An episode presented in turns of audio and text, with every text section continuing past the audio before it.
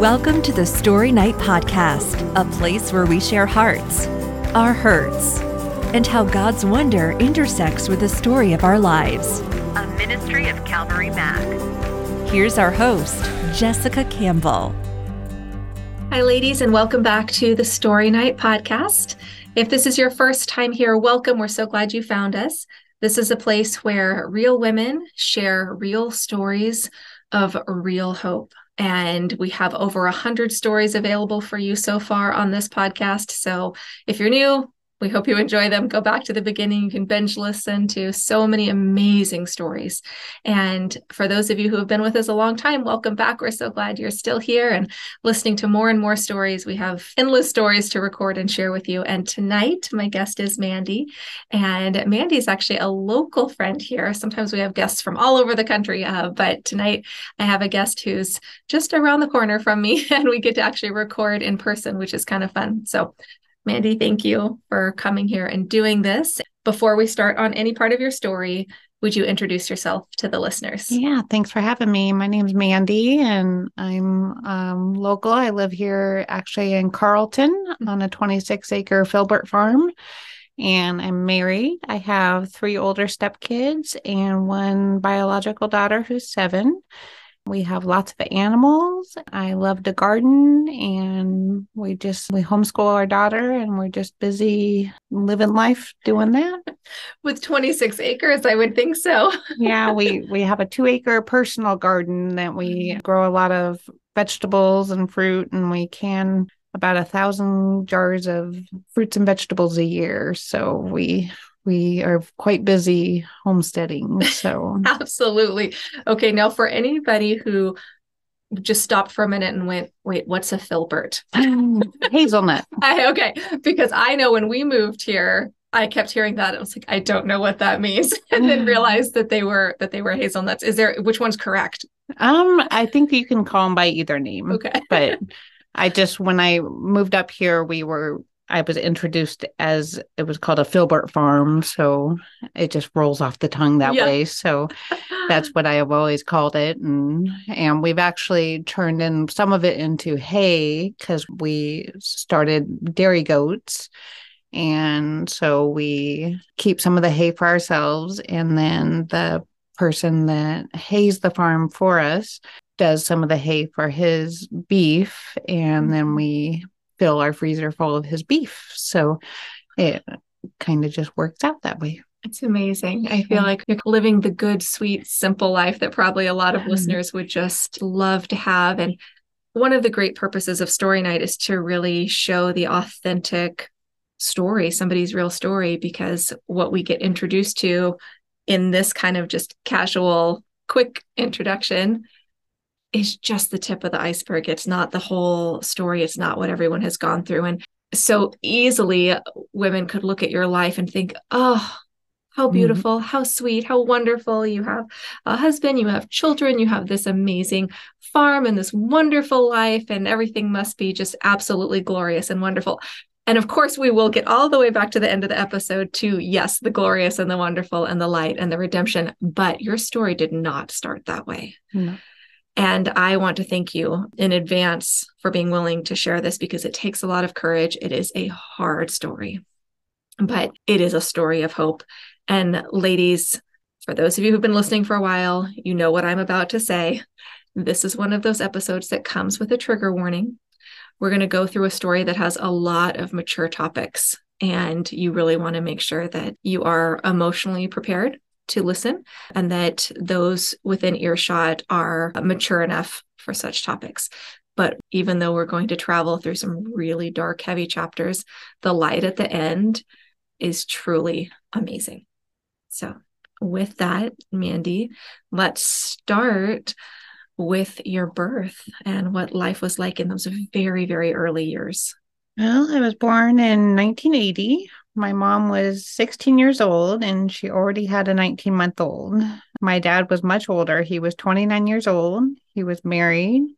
He was a father of four. When I was about eight months old, my mom got pregnant again and she dropped me and my brother off at a babysitter's house. So I think she got scared and didn't know what to do. And uh, after about a week of no word from her, they called Child Protective Services and we were placed in foster care. From what I've learned, the family that we were placed with was really loving. And that's where I stayed until I was about three years old. And my paternal grandmother, my dad's mom, convinced my dad to apply for custody of my brother and myself. And my father was unfortunately an abusive alcoholic and a drug addict. And he was also a drug dealer.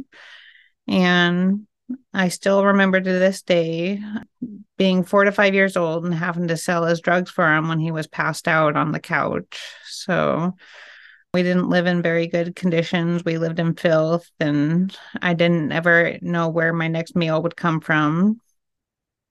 And when I was living with my father, my paternal grandfather, my dad's dad, began molesting me. And that it went on for two years until it was discovered and he, he was told to stop. There was never any punishment for him. And years later, I learned he had also molested my aunts as well and I have a hard time understanding how they could have allowed that me to be alone with him. Mm. For the first 5 years of your life, there really just wasn't anything that you could hold on to that would be hopeful or or good or loving other, other than potentially that foster family that had you for those first few years. Yeah, as much as I loved my dad very much, and mm-hmm. as damaging of a relationship as it was, I was still very close to him. There are so many listeners that know exactly what you're talking about because yeah. they have lived through abuse of some kind and have wrestled with that how uh, genuinely loving somebody that's abusing you. Mm-hmm. Now, for the listeners who have never experienced that, that's really hard for them to understand. Like, how could you love somebody that was hurting you so much? I, I mean, I think in some ways, at this point in your early life, you didn't know that there was another type of life. No. That there would have been a life without drugs and abuse and and with cleanliness and and food you could depend on. Right. And looking back, you're also understandably wondering how these adult women, your aunts, could have even allowed you to be anywhere close to this man who was hurting you in the same way that had hurt them. Yeah, for years, even honestly to this day, I still question. Yeah. I've forgiven them in my adult self. I've been able to grow up enough to get past it and to see that I need to let go of that anger and let go of that hurt. But if somebody like if my grandfather was still alive, I don't think I would let my seven year old around him. Exactly. So I don't see how they could let me around him. Right. So, so that's still very difficult for me to understand right. to this day and age. Mm-hmm. You know, you hit a good point though that you have been able to forgive. Mm-hmm. But forgiveness doesn't necessarily mean that you understand. Right. Nor does it mean that you set you think it's okay what they mm-hmm. did nor does it mean that you've maybe reconciled a relationship or you know been uh, to stay in something that's maybe uh, toxic or abusive or uh, you know unsafe or unhealthy so we'll we'll circle all the way back because that whole concept of what forgiveness is and what forgiveness isn't is so important it's something that I know so many Christian women in particular kind of wrestle with. Like, what does this mm-hmm. mean if I'm called to forgive? But does that mean I just continue to live with injustice and and so forth? All right. Well, we we kind of paused at your story right when you were the basically the first five years of your life mm-hmm. that that were that are just heartbreaking. I mean, there's so yeah. many other words to describe it, but it's it's the kind of story that you hear of and it just makes you want to go go back in time time travel and go rescue the little mandy yeah things are about to there, there's a lot of turning points in this story um, lots of big moments that kind of keep changing the trajectory. And as i understand it when you're about six years old christmas eve is going to be a, a, kind of a momentous time. Yeah it was christmas eve. I was five and a half. Well, maybe I was six, uh, the police broke down the door and arrested my dad. So I was in the living room and I was right in, it was right in front of me.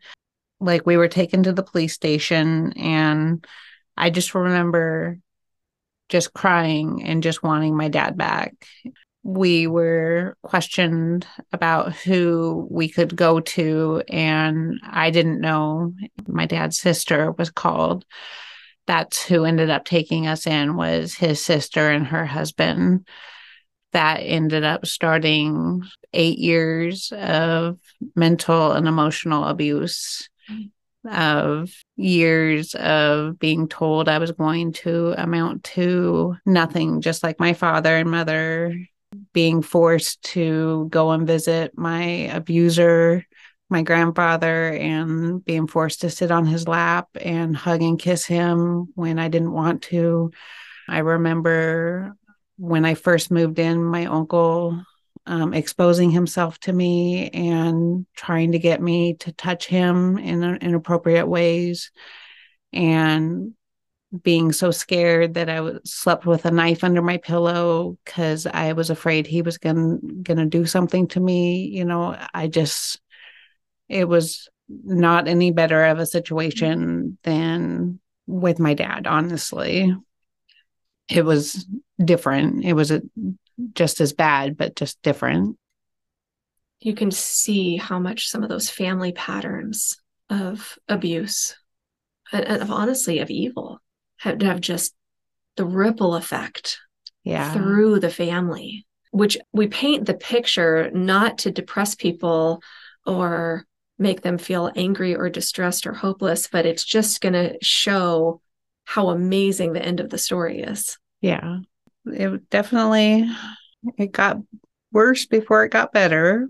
We had a another aunt. It was my my dad's brother and his wife that we used to go visit every summer it was you know the exciting place to go visit no, there was never any rules and we always got to do what we wanted and so we thought that that would just be the coolest place to be and we decided to pack up as much of our stuff in secret as possible and we moved there when i was 14 years old oh, when we went to visit for the summer and when my aunt called, my dad's sister called to see when we were coming back, we told her we weren't going to be coming back.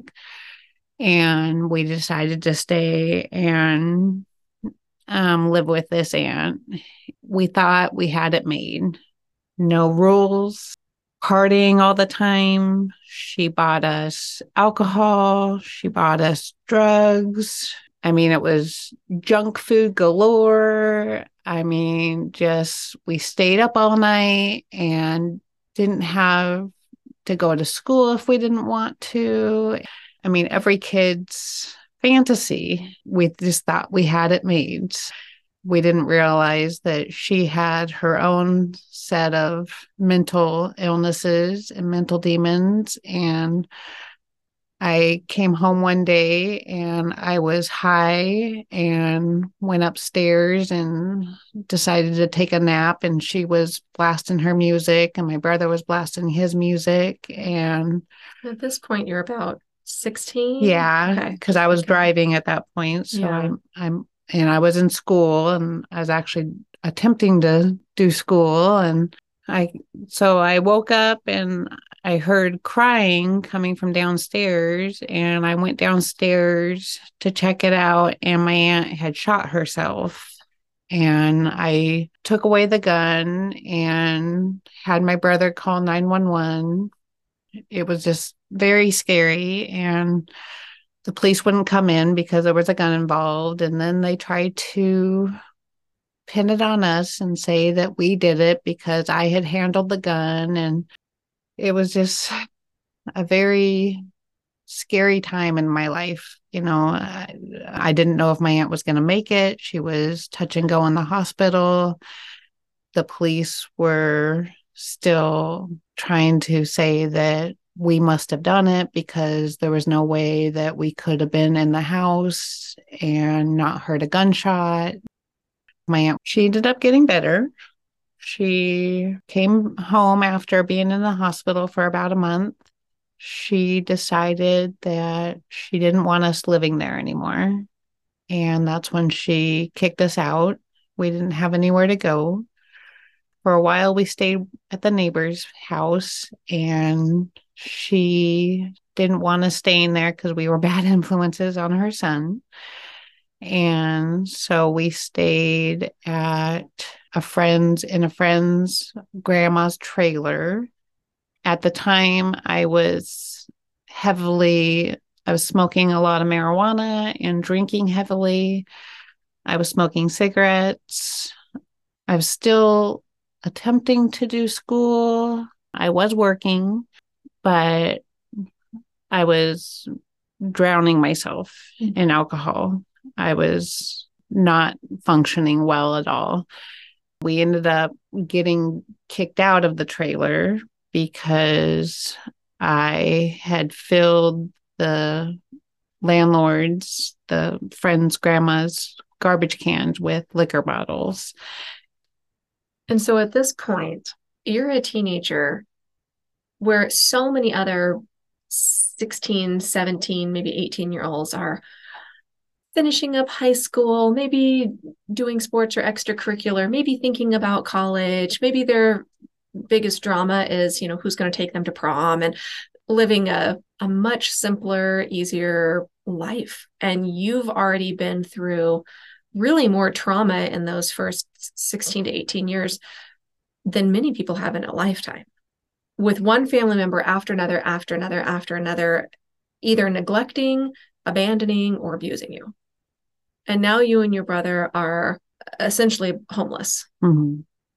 Yeah, I was living in my car at that point, living on the streets. And that's when a gentleman, I was still working and going to school. And a gentleman from my work said that he didn't want me living on on the streets. And so he invited me to sleep on his couch for the night. And i ended up not leaving for 6 years.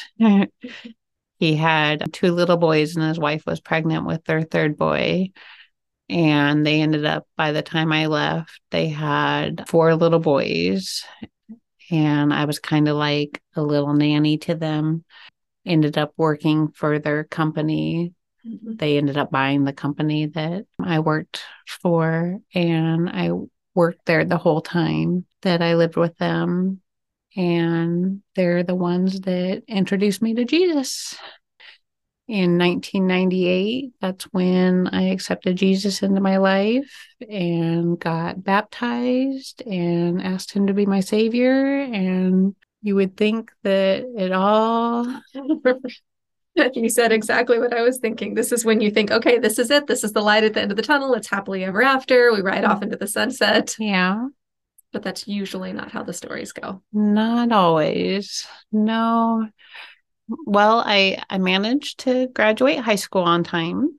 I attended an alternative school so I could work full time and finish high school. And I started dating a gentleman and he wasn't a believer and i think that affected my relationship with Christ and my walk with the Lord and it affected my relationship with the people that brought me to the mm-hmm. Lord as well and they did not approve of my relationship with him at all it really made my relationship with them hard. If you really, listeners, if you take a minute just to sort of think about, I don't know what other word to use other than whiplash. Mm-hmm. I mean, to go from one extreme of a lifestyle.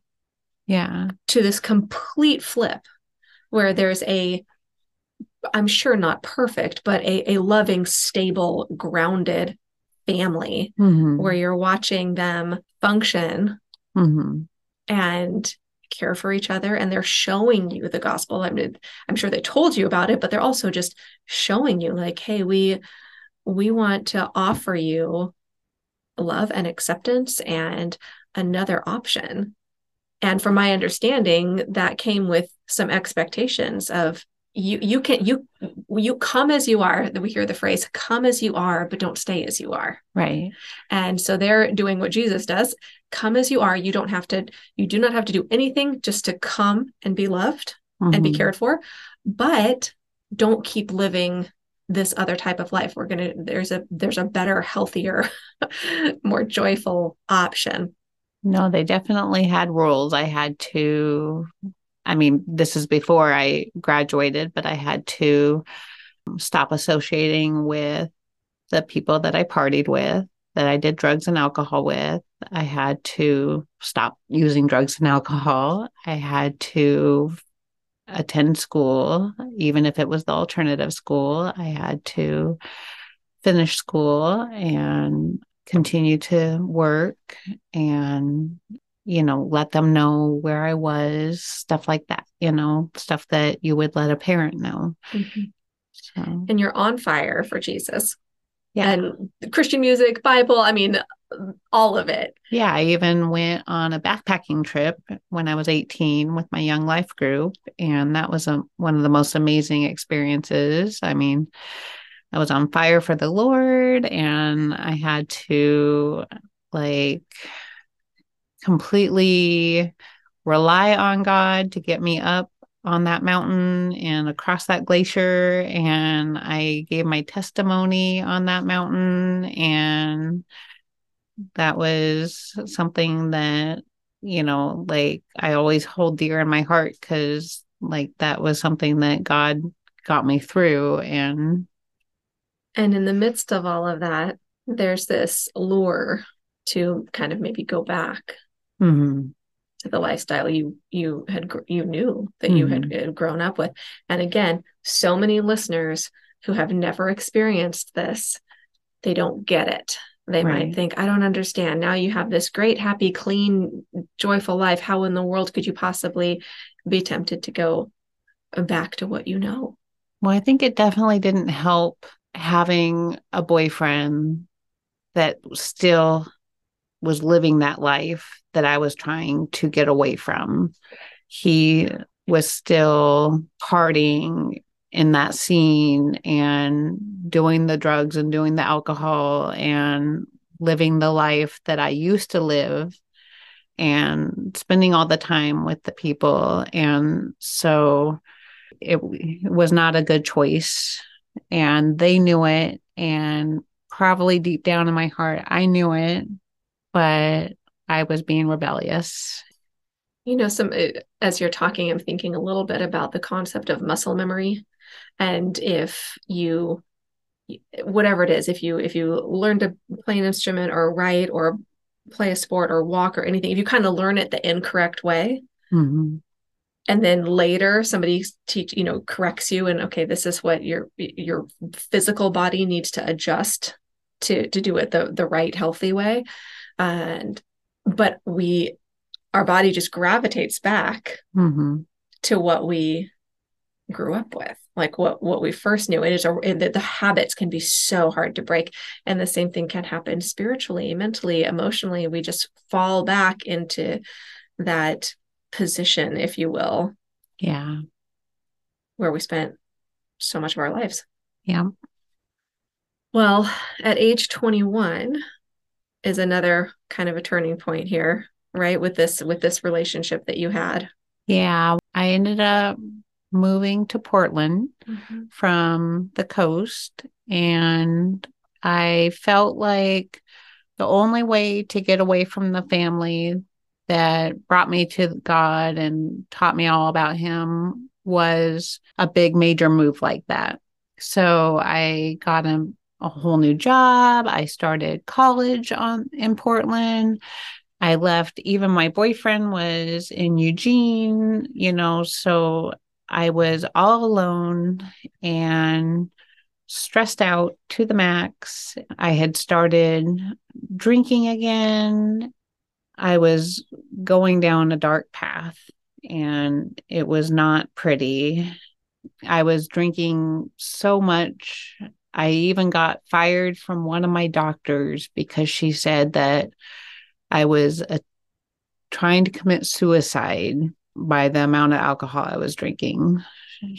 because I was drinking like anywhere from a fifth to a half gallon of alcohol a day.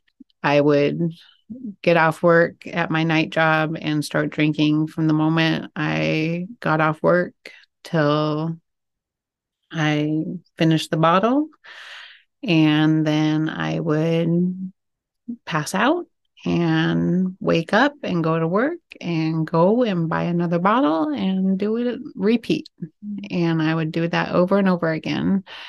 And I was just very depressed, very unhappy with myself and with life in general. And I wasn't walking with God at all. I wasn't leaning on Him at all. I was hanging out with somebody that I thought was a good friend of mine. And one night we had gone out drinking and gone back to his place, which wasn't anything out of the ordinary, but he decided to rape me that night. I kind of came to and realized what was happening. I mean, of course, I was drunk and I got myself up and took myself to work. And I just cried and cried and cried. And my supervisor talked me into telling them what was wrong. And I told them, and I ended up getting taken to the hospital and got checked out. I wouldn't tell anybody who had done that to me. You know, I was like, I'll take care of it on my own, you know. And so even the police were like threatening me, like, don't do that. You know, you're, you can't take this into your own hands. And so that didn't even make me feel safe, you know. And so I blamed myself because it wouldn't have happened if I hadn't been drinking, even though it was somebody that I thought I was safe with, that I thought was a friend then my relationship with my he was my fiance at that point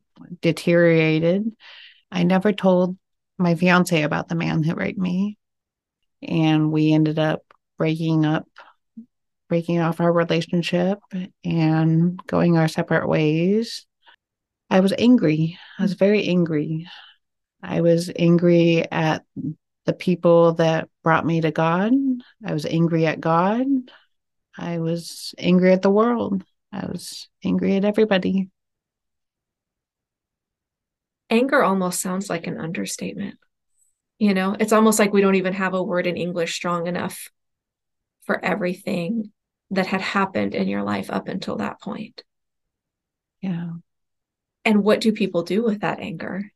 There's a lot of choices when you hit kind of that kind of that rock bottom?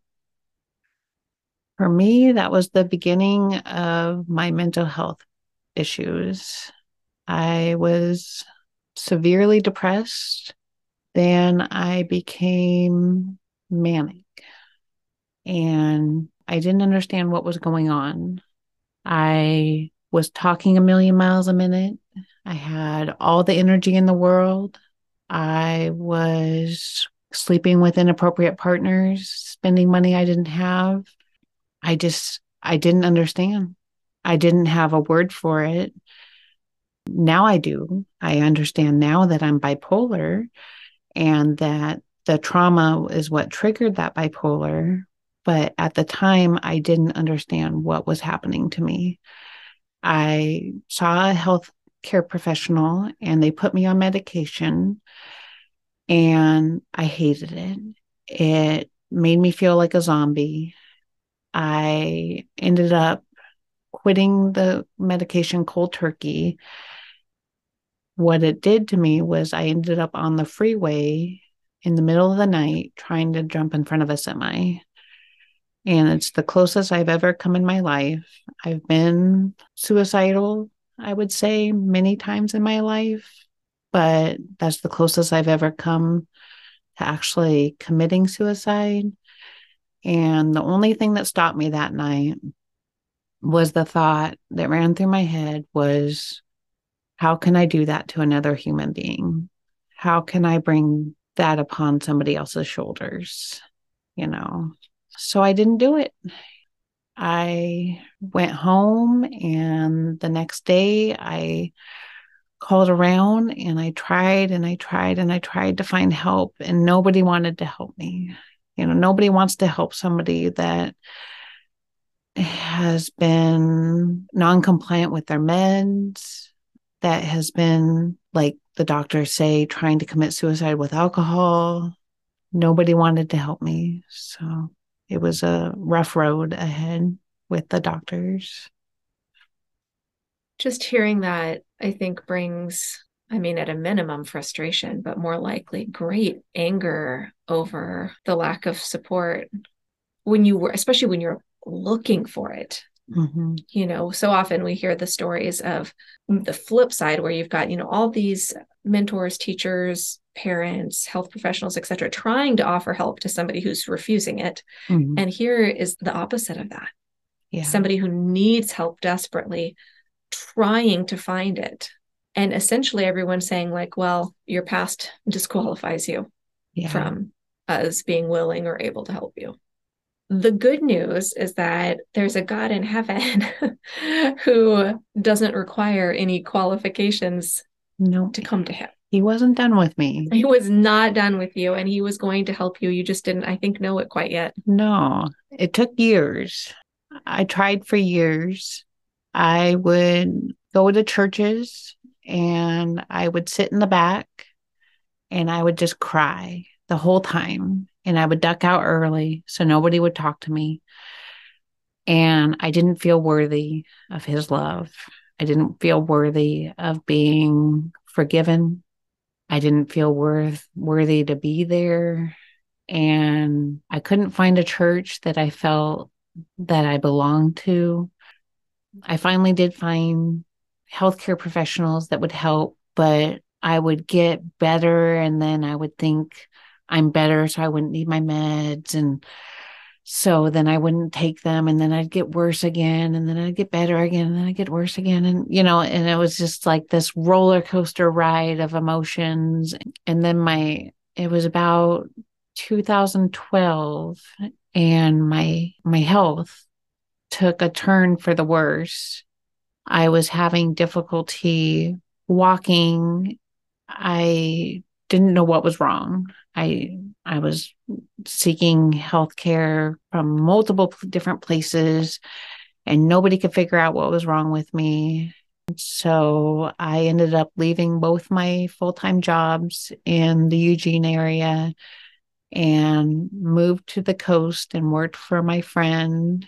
And I attended a little church, a little Nazarene church and met my current husband we weren't going to get together because he had a difficult past with his ex and he was a single dad and he wasn't looking for a relationship and I wasn't looking for a relationship, but it just kind of blossomed and we ended up getting married just quietly between the two of us.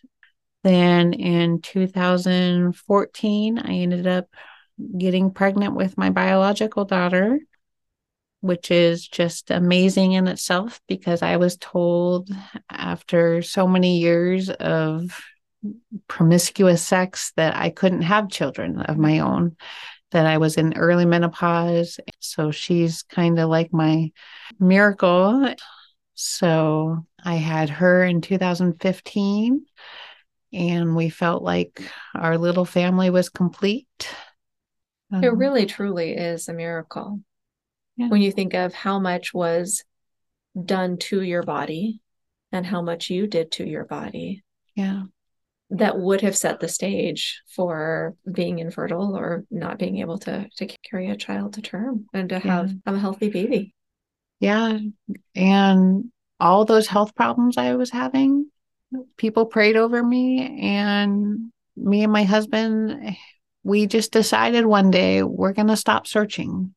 You know, we're going to stop going to doctors every month and the specialists, and we're going to stop and we're just going to give it over to God. And all of a sudden, I was able to walk again and I was able to function. And I mean, I'm not perfect but I had my mobility back. And, you know, by the time I got pregnant with my daughter, that's when I decided I really need to take my mental health seriously and take my meds and get this under control. And, mm-hmm. you know, it's interesting. You've kind of described two different approaches towards health.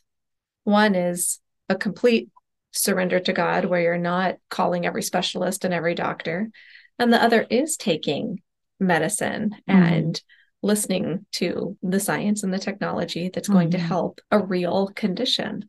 And that takes so much discernment to find out, okay, God, when are you calling me to just trust you and you're actually going to do some miraculous healing? And God, when are you calling me into still a miraculous healing, but through the use of medicine and yeah. uh, the wisdom of of quality doctors? Yeah. And, and God uses both. I agree. And I think he, I've seen it both in my life because mm-hmm. I've seen how much of a blessing the right medication can be in my life. And listeners, I hope you hear that because I know that there are so many things that go on, whether it's physical, mental, uh, emotional, where the right doctor and the right medicine can be life changing. Mm-hmm.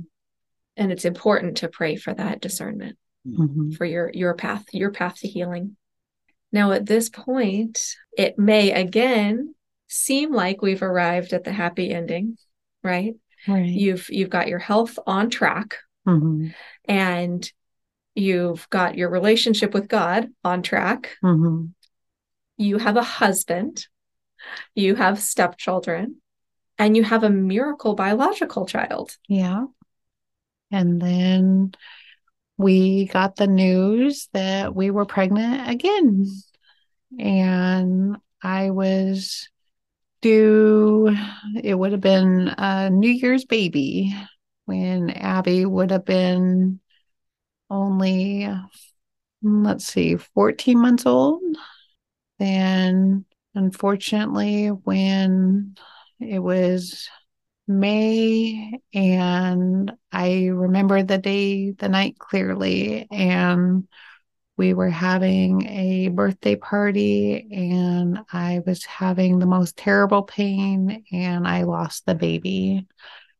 Something that I don't think I'll ever get over.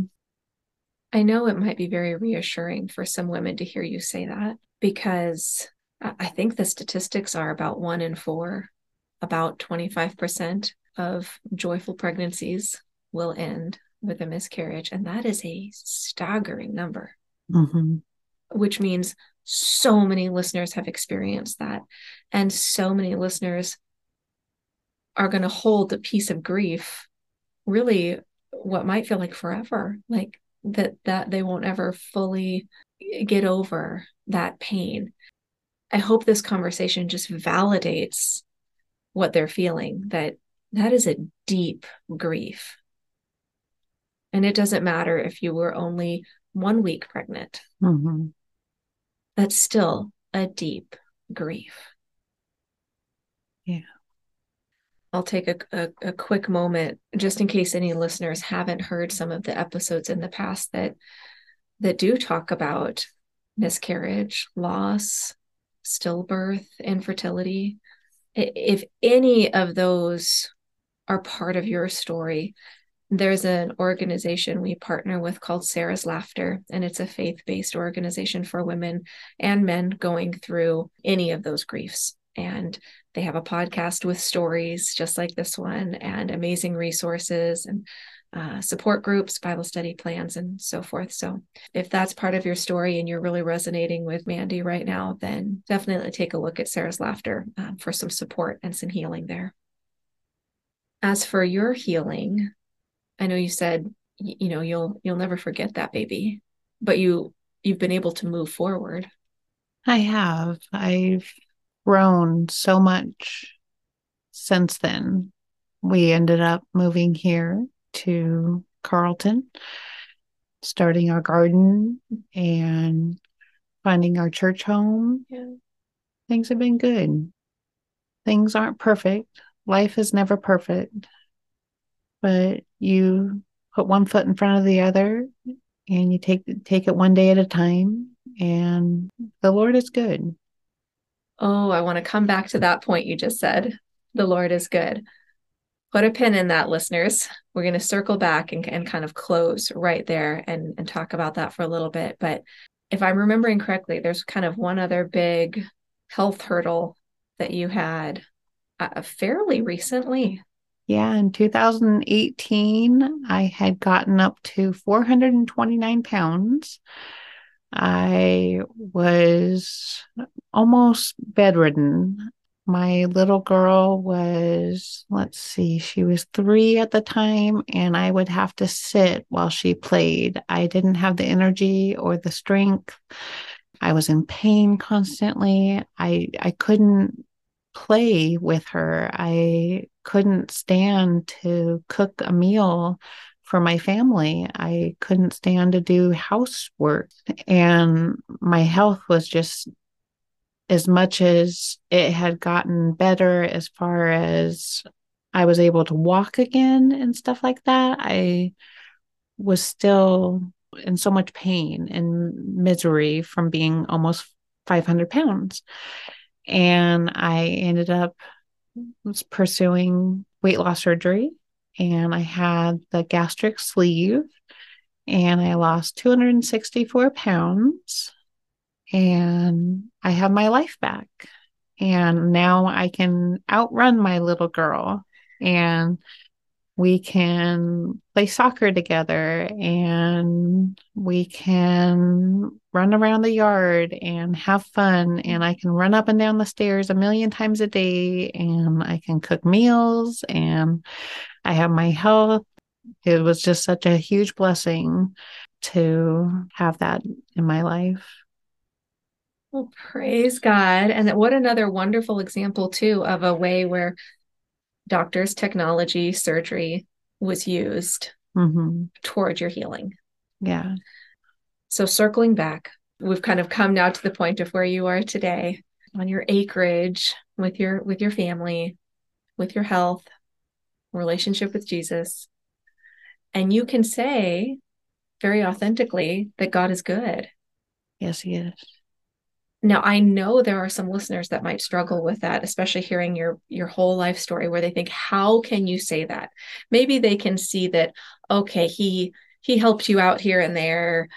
You know he he showed up for parts of your life. But there's that the big question that's always in so many minds is how how does a good loving god like allow you so much trauma so much abuse so many just tragedies throughout your life you know, it's one thing for somebody to just sort of say, well, God is good because of all of these things, but it just, it means so much more coming from somebody like you because you have lived through some of the darkest darknesses there are. Mm-hmm. And yet you can say without any doubt that there's a God that loves you and is good. I just know without a doubt that he loves me that he's been walking by my side all these years. It wasn't him that did all those things to me. And as much as we don't want people to hurt us, he lets people have free will. Unfortunately, people use that to do things that we don't want to happen to other people. Those people in my life that hurt me didn't necessarily know God. So, how can I expect them to be Christ like if they don't know who Christ is? And I can say that now. I maybe couldn't say that when I was 12 or 20, but I'm older now and can see that.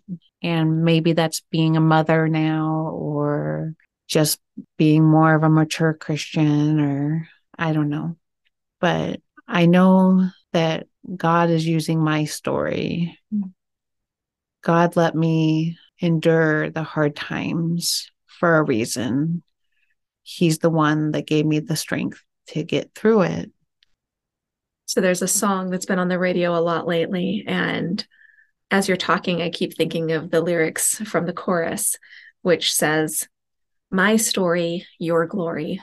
My pain, your purpose. My mess, your message. In all things, I know you're working. One life, one mission, one reason why I'm living. All for you, not for me. My story, your glory. And that seems so fitting to the story you've shared. Mm-hmm. That your story, your pain, your mess, God used for glory and, and a purpose and, and this message that now you've been so brave to share.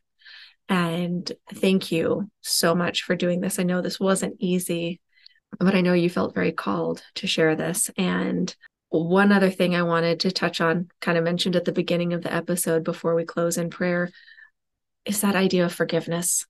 Mm-hmm. Now looking back over all of the people who hurt you. Mm-hmm. I mean, that's an understatement. Hurt is an understatement. Yeah. Uh, another speaker a, few episodes ago was talking about that and say, you know, just reminding listeners that forgiveness is releasing the debt, mm-hmm. really for your sake um, and yeah. your relationship with God, and that that forgiveness is really has to do with you and God. Yeah, reconciliation would be you and these people who have abused and hurt you, and God does not always call to that kind of a, a reconciliation. He does call for forgiveness. So for for you as you look back over your story, again, there's some listeners that would go, How could you possibly forgive the men who molested you, the, the man who raped you? How can you forgive the people who put you through that mental abuse, who abandoned you, neglected you? You know, fill in the blank. Like, how can you forgive them? You just you can't hold on to that anger and that hatred in your heart. Mm. You can't that's too much to carry around. That's too much of a burden in your own heart to carry. And just to know that I'm worth forgiving, they're worth forgiving. They say that forgiving isn't about the other person, it's not for the other person, it's for you. And I mm-hmm. think that's very true. Yeah. It's definitely a healing point for you. I think the only reason I'm sitting here today is because, as you can imagine, I have PTSD from everything that I've gone through. And I went through uh, PTSD therapy recently. I learned a lot in that therapy, and I highly recommend it for anybody that has past trauma. It was called CPT therapy, I think it's part of the healing process, letting go and moving on and not holding on to that anger and not letting that control you anymore. Absolutely. For those listeners who are interested, that that CPT therapy is cognitive processing therapy and so if you want to to look that up or look into it we wanted to make sure you had that information and that resource as well. Mandy, we could say so much more. I want to thank you again for going back through your whole life story and and finding the the strength to tell it. And we know that there are listeners who needed to hear this for one reason or another. And we we appreciate that so much. We close every episode in prayer. And I would love to ask for you to pray for those who are listening to this. All right.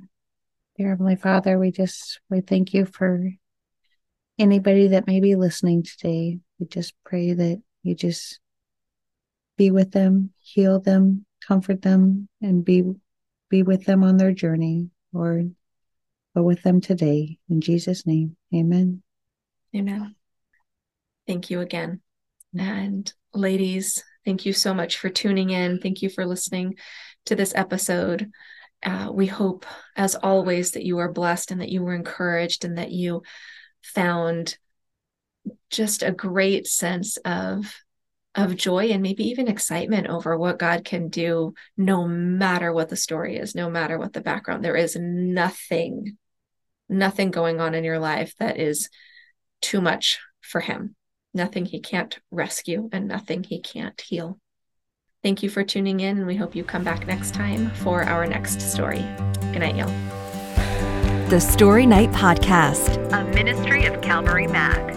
For more women's stories, visit calvarymac.com slash women.